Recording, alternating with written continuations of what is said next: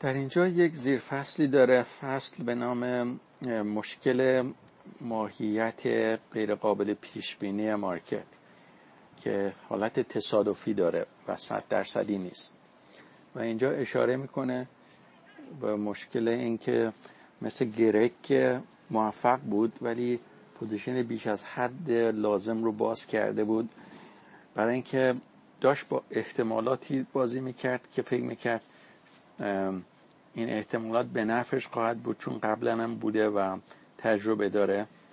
ولی دقت نکرده که وقتی طمع وارد میشه و ماهیت مارکت غیر قابل پیش بینیه ما بایستی برای اون احتمالاتی آماده باشیم که حتی یک درصد یا یک در هزار هم ممکن اتفاق بیفته که میفته در طول زمان.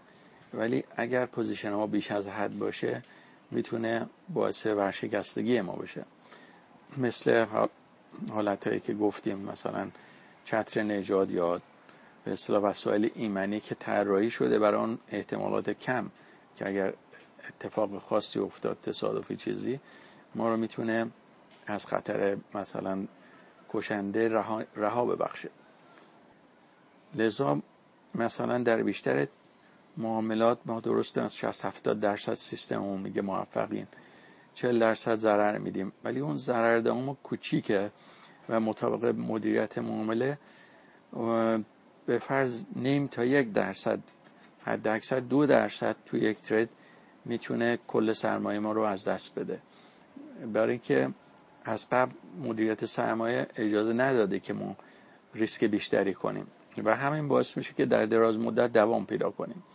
ولی وقتی به خاطر طمع size position ما رو بیشتر از حد باز می‌کنیم. به طوری که اگر اون position به ضرر ختم شد مثلا 50 درصد سرمایه به دست از دست بره که ریشه این تو طمعه. چون می‌خوایم 50 درصد یه دفعه سود به دست بیاریم. به جای اینکه قراره تو 50 ترید متوالی با احتمال 60 درصد یواش یواش سرمایه رو اضافه کنیم به طور طبیعی به خاطر طمع می‌خوایم که با یک ترید که روش شرط بندی زیادی کردیم موفق در بیام. که این میشه قماربازی.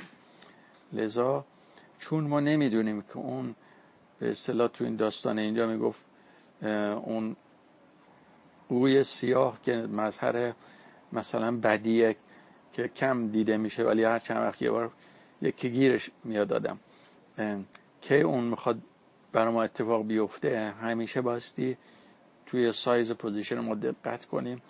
و چیزای حیاتی مثل همین سایز پوزیشن و, و چی به ما مارکت میده و متوجه اون خطرات اختارایی که به اصطلاح مال تمر بود باشیم به صورت فعال خودمون رو مثل دماسنج بسنجیم. آیا داریم داستان سرایی می‌کنیم یا داریم واقعیت رو می‌بینیم؟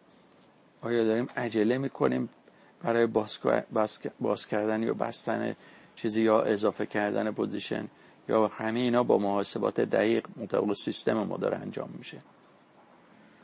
لذا به خاطر ماهیت غیرقابل پیش بینی و تصادفی وقایع که تو مارکت اتفاق میفته مهم نیست که چقدر ما ما بر رفتیم آنالیز کردیم پیش بینی کردیم مطالعه کردیم تحقیقات کردیم. اگر 99 درصد همه چی به ما گفت که شما برنده ای بازم باید برای اون یک درصد که می‌تونه خطرناک باشه.